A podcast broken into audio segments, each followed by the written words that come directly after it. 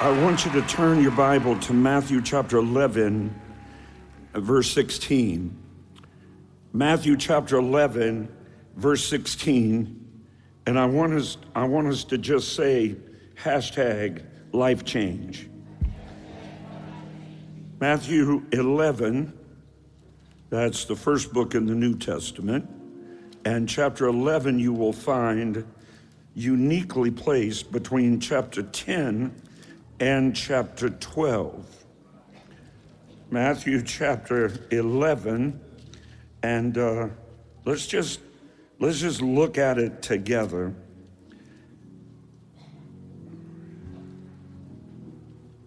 Verse 16 is where I want us to draw our attention. Verse 16. But to what shall I liken this generation? We could say, or this culture or this time period. To what shall I liken this generation? That'd be a tough comparison, wouldn't it? It's like children sitting in the marketplaces and crying out to their fellows, saying, We have piped to you and you did not dance. We have sung songs and you did not mourn. Verse 18 For John the Baptist came neither eating nor drinking, and you say he has a devil. Jesus came eating and drinking, and you say, Here's a gluttonous man, a drunkard, and then that slur minted as a slur became the greatest statement made concerning the Lord Jesus Christ. A friend of sinners. I think sometimes we lose sight that Jesus is not the friend of the church, he's the friend of sinners. Usually, the only reason he appeared at church was to correct them. I think pastors have lost sight of that. Today, we appease the church and ignore the sinner. We feel like our preaching is to entertain believers. And we are coming to the realization in 2020 that there's something far greater and far deeper that God Almighty has laid before us. In the beginning, God existed alone with himself.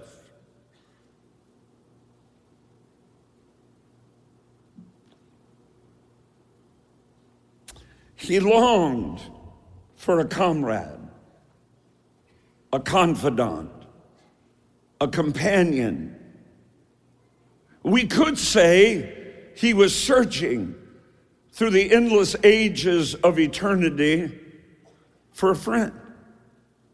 From the very beginning, God's purpose has been to align himself and fellowship with the man that he made in his own image.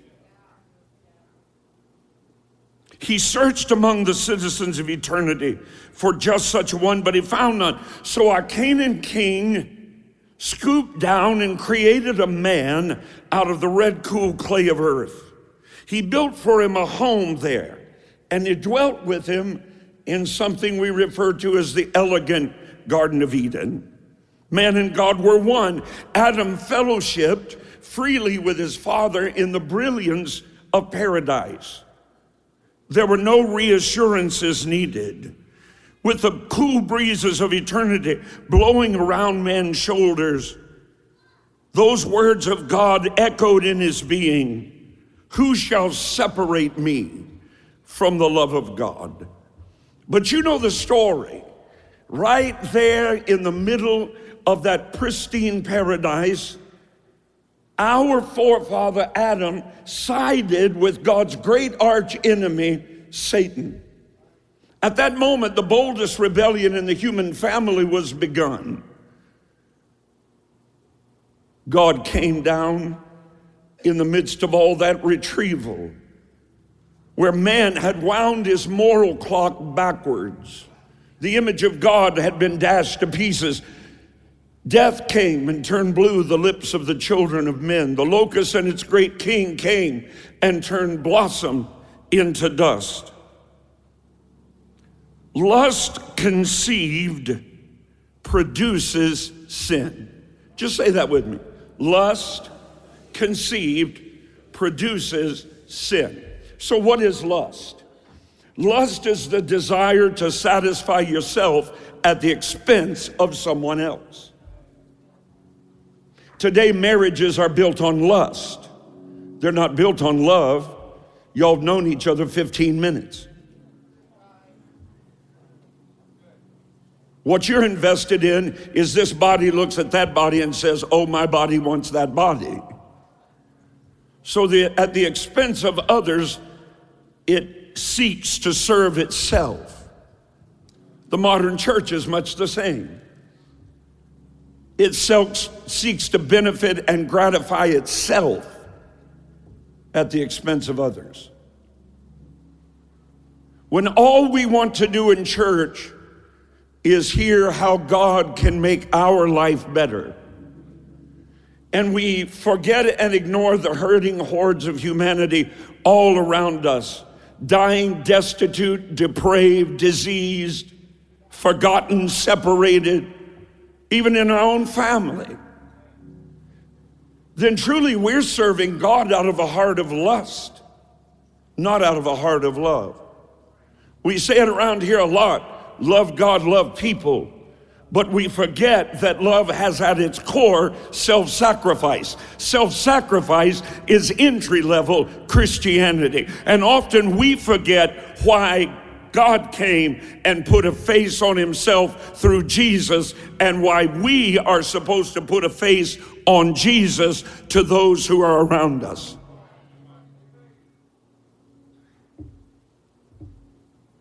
With flaming sword, man was banished to the eastern plains of sterile Eden. And there he stood in jeopardy before God and before the holy angels. You see, man had willingly divorced himself from divinity when he refused escape from the entanglements and the enticements of evil. Touch your neighbor and say, You're at a tree. Man involved himself in a crazed conspiracy, watch this, to become like God. The serpent said, Has God said not to eat of that tree? Has he said that? Is that what he means? Because, boy, look at this thing.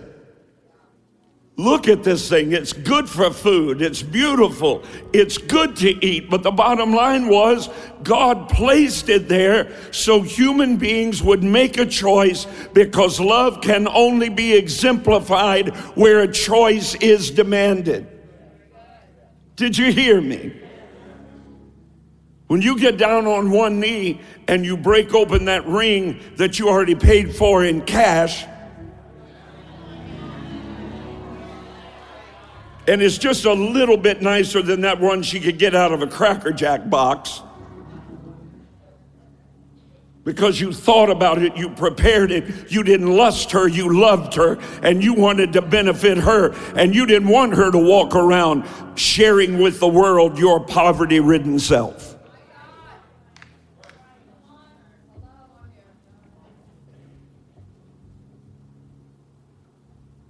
That's how God is. He doesn't want to show the world that those that his son gave his life for can barely get by, are the most depressed people on earth, that are sick and sorry and sad, mad, Pentecost.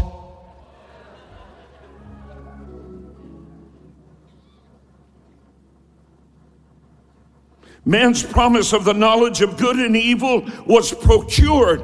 A knowledge of every evil and atrocity flooded his being for the very first time. And he reached out his trembling hand and realized that everything that was good and lovely and of a good report, health and blessing and wealth and peace and joy and happiness lay just outside his sin infected reach. In the hollowness of his heart, Adam heard the words Blessed are the pure in heart for they alone shall see God. But the pure, you see, had become polluted. Man had successfully shut the door of his heart on his friend, and a chasm was constructed between the creation and the creator. And in those darkened recesses, man began to devise a plan to satisfy his damning desires. But your Bible says there's a way that seems right to a man, but the end thereof are the ways of death. One exposure to Satan's corruption carried the communicable disease of sin and contaminated the bloodstream of every human being. Lawlessness lorded over the land. Satan had successfully separated man from his source of sustenance and substance, God Himself. Very simply put, man had and does miss the mark. Sin became the standard, death became the decree. When sin is the standard, death is the decree. When sin is the standard, death is the decree of God.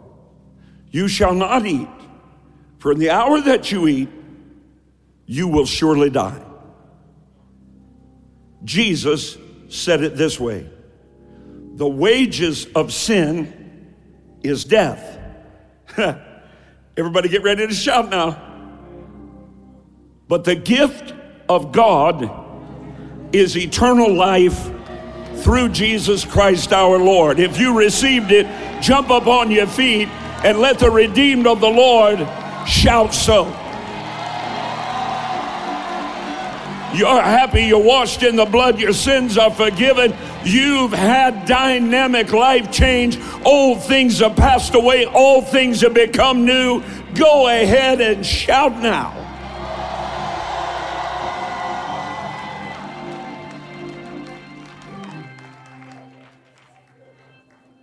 In the depths of God's being in that moment, I believe he wept. And I believe over stammering lips and tear filled eyes, God Himself may have said words along these lines. Hear me now. It was my friend who forsook me, the one I created in my image, the one that I freely gave things. I gave him a million trees that were good to eat, a billion trees that were fair to look at. But I needed something so he could prove that he loved me. So I put one tree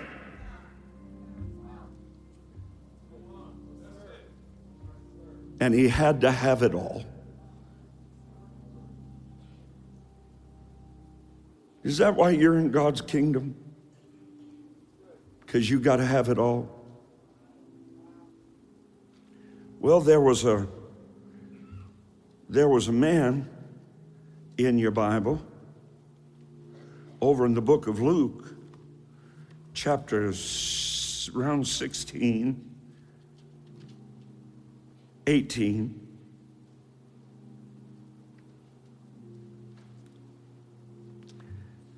Verse 18. And a certain ruler asked him, Good teacher, what must I do to inherit eternal life? And Jesus said to him, Why do you call me good? No one's good except God alone. You know the commandments do not commit murder, including the unborn.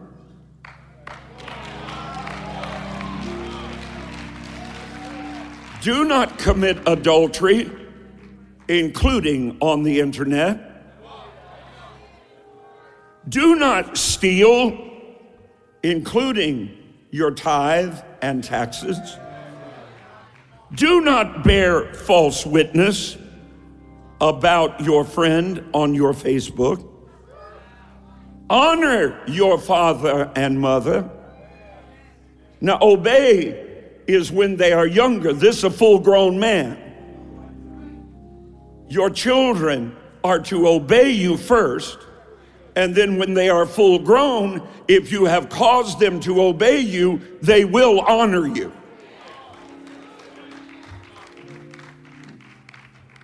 And this young ruler said, I've done every bit of this since I was a child. Few of us can say that, but he could. When Jesus heard this, he said to him, but you lack one thing. Hold a finger up and shout one thing. Sell all that you have and distribute to the poor, and you will have treasure in heaven. And come and follow me. Now, don't think of this simply in terms of money. It wasn't that he had money, it was that he couldn't let go of money. Now, I don't know what you think you have a hold of that in reality has a hold of you. Maybe it's a relationship. Maybe it's a job. Maybe it's that you have no prayer life. Maybe it's that you're not faithful to church services. Maybe it's that you don't tithe. Maybe it's that you don't give offerings. Maybe it's that you don't love your wife as Christ loved the church. Maybe it's that you don't obey your parents. Maybe it's that you don't honor your parents. I don't know what's got a hold of you. Maybe it's the National Football League. Maybe it's, uh, what are they? Essential oils. This is all but a worship cult. Look, 150 people just got mad because they all selling it. Okay. I have used essential oils. I confess. But I can tell you, I can certainly live without them.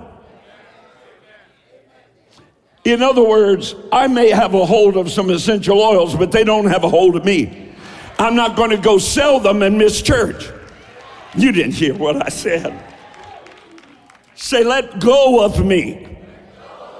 No, no, that's not what you need to say. Say, I release you from control in my life. I don't serve myself, I serve Jesus. I'm not turning my back on him.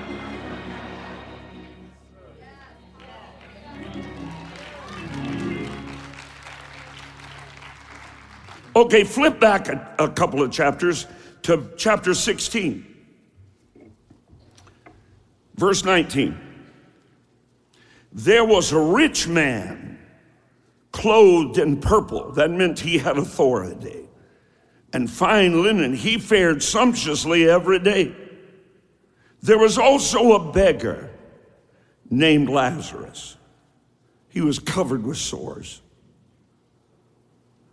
who had been placed at the gate of the rich man daily, desiring to be fed just from the crumbs that fell from the rich man's table. Moreover, the dogs came and licked his sores. And it came to pass that the beggar died and carried the and was carried by the angels to Abraham's presence. The rich man also died and was buried.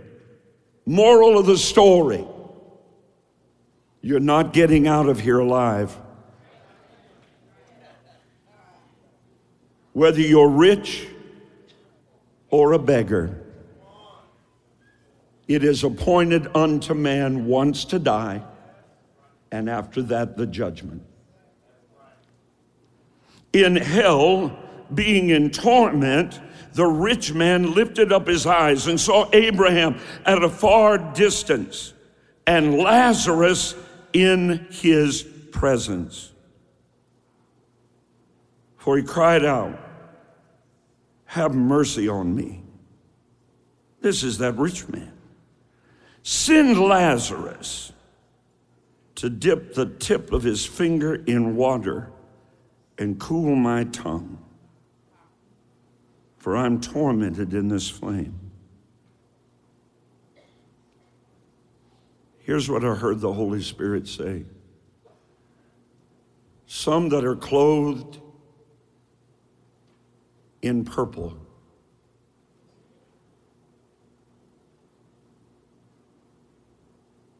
And yet have unconfessed hidden sin in their hearts. who appear to be in the kingdom of God and faring sumptuously every day.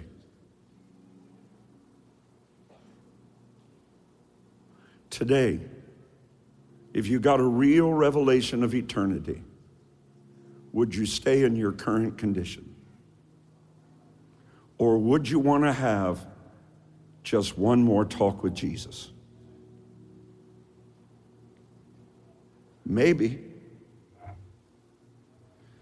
you would want our precious life change testimony today to just go dip her finger as she's comforted in Abraham's bosom and take a drip of water and place it on your tongue. That's what her life change testimony should do for us today. It should bring eternity into full view. It could remind us that Jesus is not the church's best friend, he's the sinner's best friend. And that just may include you this morning. I asked the Lord not long ago, I said, What is sin? John Wesley, one of the greatest preachers of a generation, asked his mother one day, a praying woman, Susanna Wesley, he said, Mama, what is sin? What is sin? Watch now. She said, anything that impedes the tenderness of your conscience. Anything that weakens your reason. Anything that obscures your deep sense of God anything that dulls your deep desire for spiritual things. Anything that gets in the way of your prayer life, anything that gets in the way of your Bible reading, anything that gets in the way of your worship, anything that tries to steal your praise, anything that would tempt you to stay away from the house of God when full well you can get there, anything that dulls your deep desire for spiritual things. Anything that increases the authority of your body and your mind over that of your spirit, that to you is sin. And sin brings forth death. Now, don't think of it as the death of your body. Think of it rather that Adam lived another 990 odd years after he sinned. He was not talking just about physical death. Someday you will die physically. But let me ask you this question today is your spiritual life the most vibrant it's ever been? Is your prayer life the most vital it's ever been? Is your Bible time the most refreshing it's ever been? Are you witnessing to anybody? Are you bringing anybody to church with you? Are you posting your testimony online? Are you hashtagging life change? Or are you just a petrified saint? Petrified wood has no life.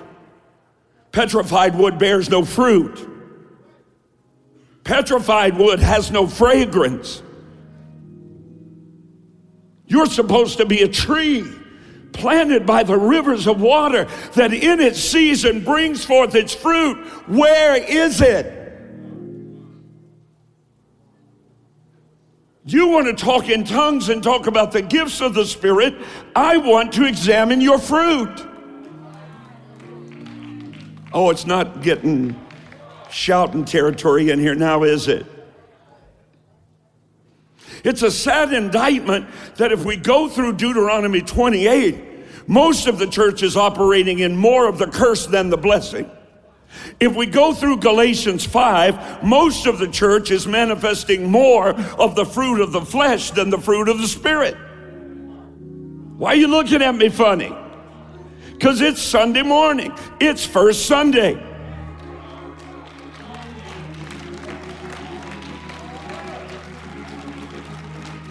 It is the first Sunday in the Hebrew year 5780. Eight is the number of new beginnings. This is the opportunity on the first Sunday of a new year, of a new decade for your turnaround. I know you want it.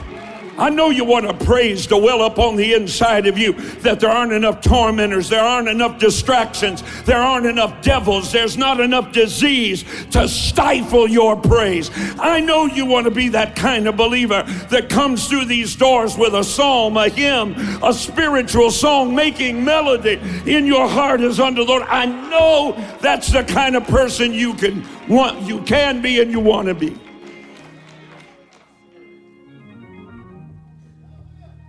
What's sin? Every cruel, painful, fierce, ravaging plague. And stop calling your sin your problem, your issue, my tendency. Well, my dad. Well, my mom. Well, they. You mean to tell me that the same spirit that invaded the borrowed tomb of Joseph of Arimathea and raised to life again the three day dead body of the Prince of God now dwells in your mortal body and you're tired? You're weary?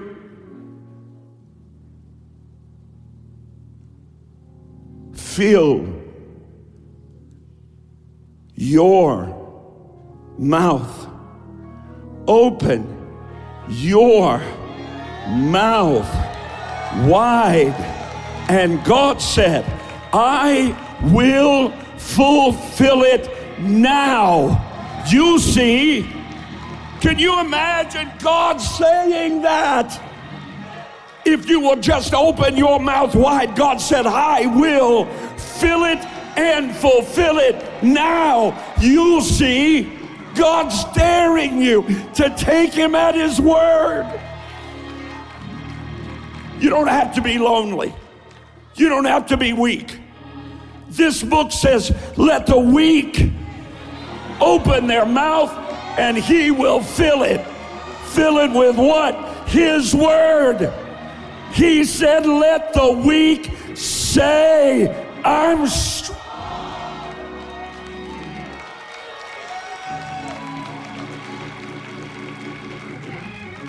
Show somebody and tell them I don't have to stay like I am.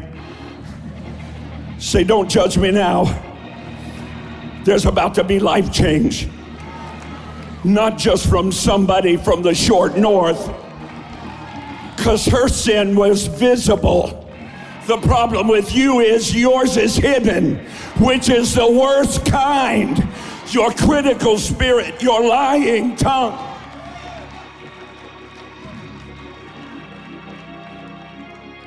Your thieving giving.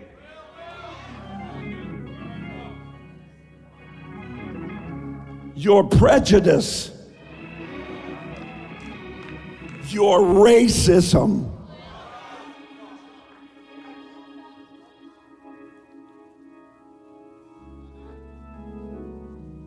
You know, Pastor, you can just be around too many of another race. Really. Poor Gentiles. What would they do with Jesus? That filthy Jew.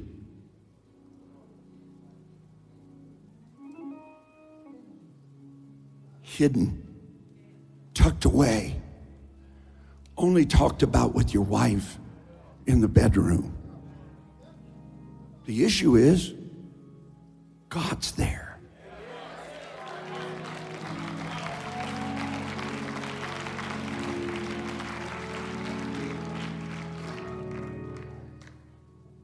Every cruel and painful and fierce and ravaging plague, every curse and blight known to the human family.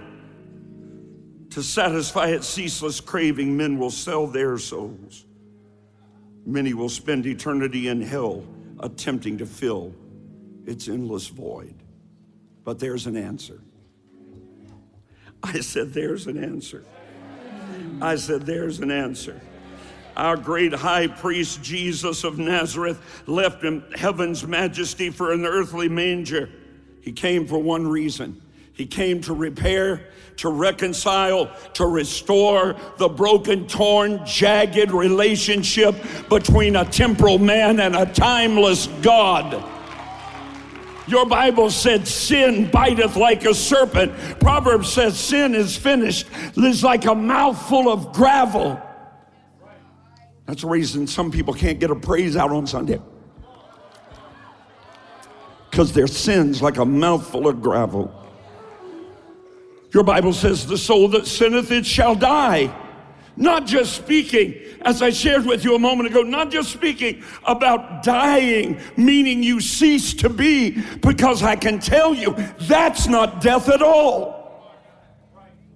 True death is separation from the life source. His name is Jesus. He said, I am the way, I am the truth, I am the life, and no man comes to the Father but by me.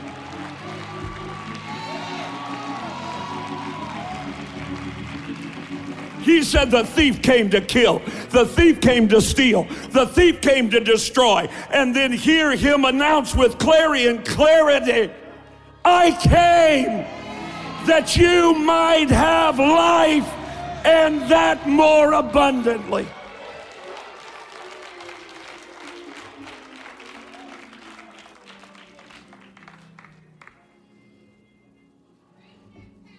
Oh, I'm trying.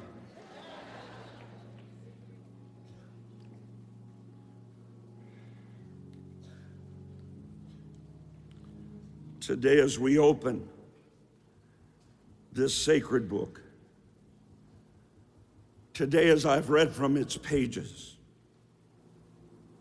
here we find the solution.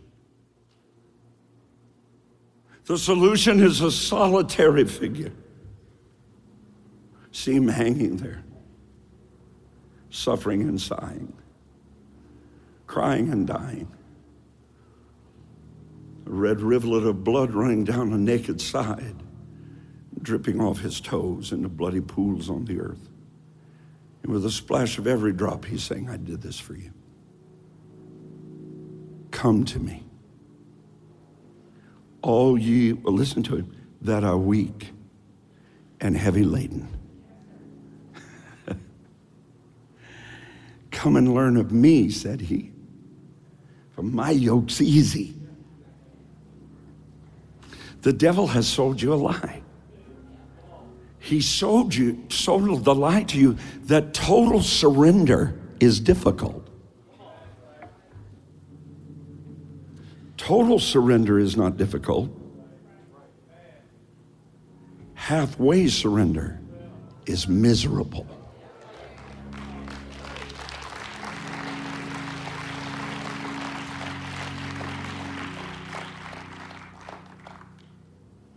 that solitary figure, simply known as the sinner's best friend.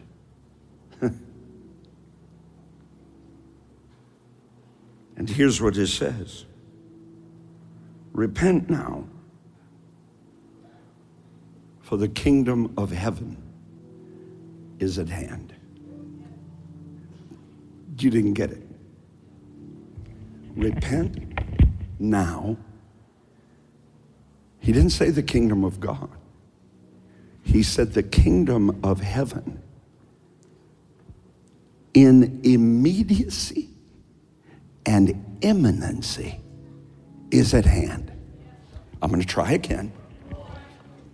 Repent, for the kingdom of heaven is at hand, imminent, oop, and immediate. He's not talking about in the blue by and by. He's talking about the prayer of our Lord Jesus Christ being answered Thy kingdom come now, thy will be done now on earth. If you're on earth, go like this.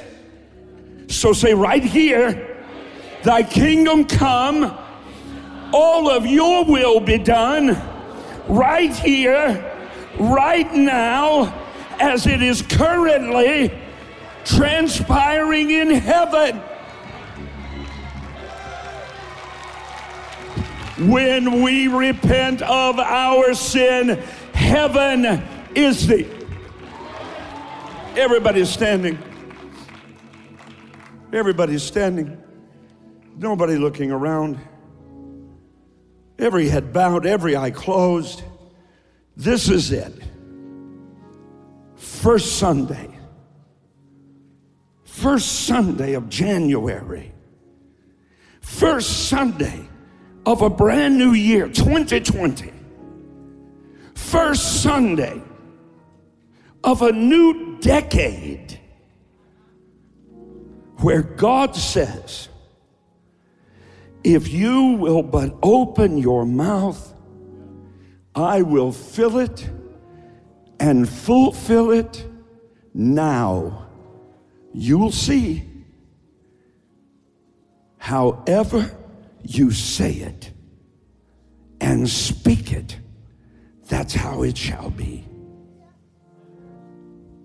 Look at me. I'm going to teach you one thing I don't want you to ever forget. Are you ready? Here's how you pass from death to life, from the kingdom of darkness to the kingdom of light. Here's how your name gets enrolled in the Lamb's book of life with an eraser that would never be able to blot it out. Here's how put your hand on your heart and say this with me with my heart, I believe. Do you notice I didn't have you put your hand on your head? Because your hand, your head is crazy. Somebody said the other day, I, I have a bit of a mental issue. I said, Well, I'd think you strange if you didn't. Everybody I know does. Our minds are crazy. The spiritually dead are led by their head. Your, your head doesn't get it. He didn't say your head, He said your heart. That's your spirit. With your heart, you believe. But now wait. And with your mouth, confession is made that brings salvation. So, how in the world do you think you're going to get anything else in the kingdom of God? Believe in your heart, speak it with your mouth. Oh, hallelujah. Oh, hallelujah. I mean, if he can take you from hell to heaven by you believing and speaking, he can do anything you need done in this world if you'll just believe it and speak it. Every head bowed and every eye closed. Somebody today needs to make everything right with God. Before you leave here, you want to know that you're as absolutely sure for heaven as if you were already there. Here's how simple it is you have to acknowledge your need. Now, you may not feel at this moment that you're on your way to hell, but you may feel There are things between you and God that are stopping the divine life from flowing through you as you know God wants it to. If you're in either one of those categories, when I say three and you want to leave this building today as sure for heaven as if you were already there and knowing there's nothing between you and God, when I say three, raise that hand. Do it now. One, two, three. Leave it up. Leave it up. Everybody in the building, here we go. Lay your hand on your heart and speak these words. Today, I am in authority. Today, I have control of my destiny. Today, I take my rightful place.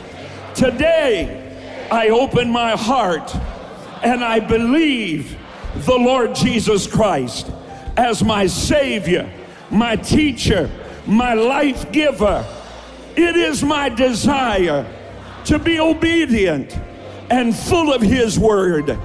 So this day, I confess that I believe, Jesus, you are Lord over all my life. I decree it, I declare it, I believe it, I receive it. It's mine. I have it now. Now celebrate a brand new you this morning.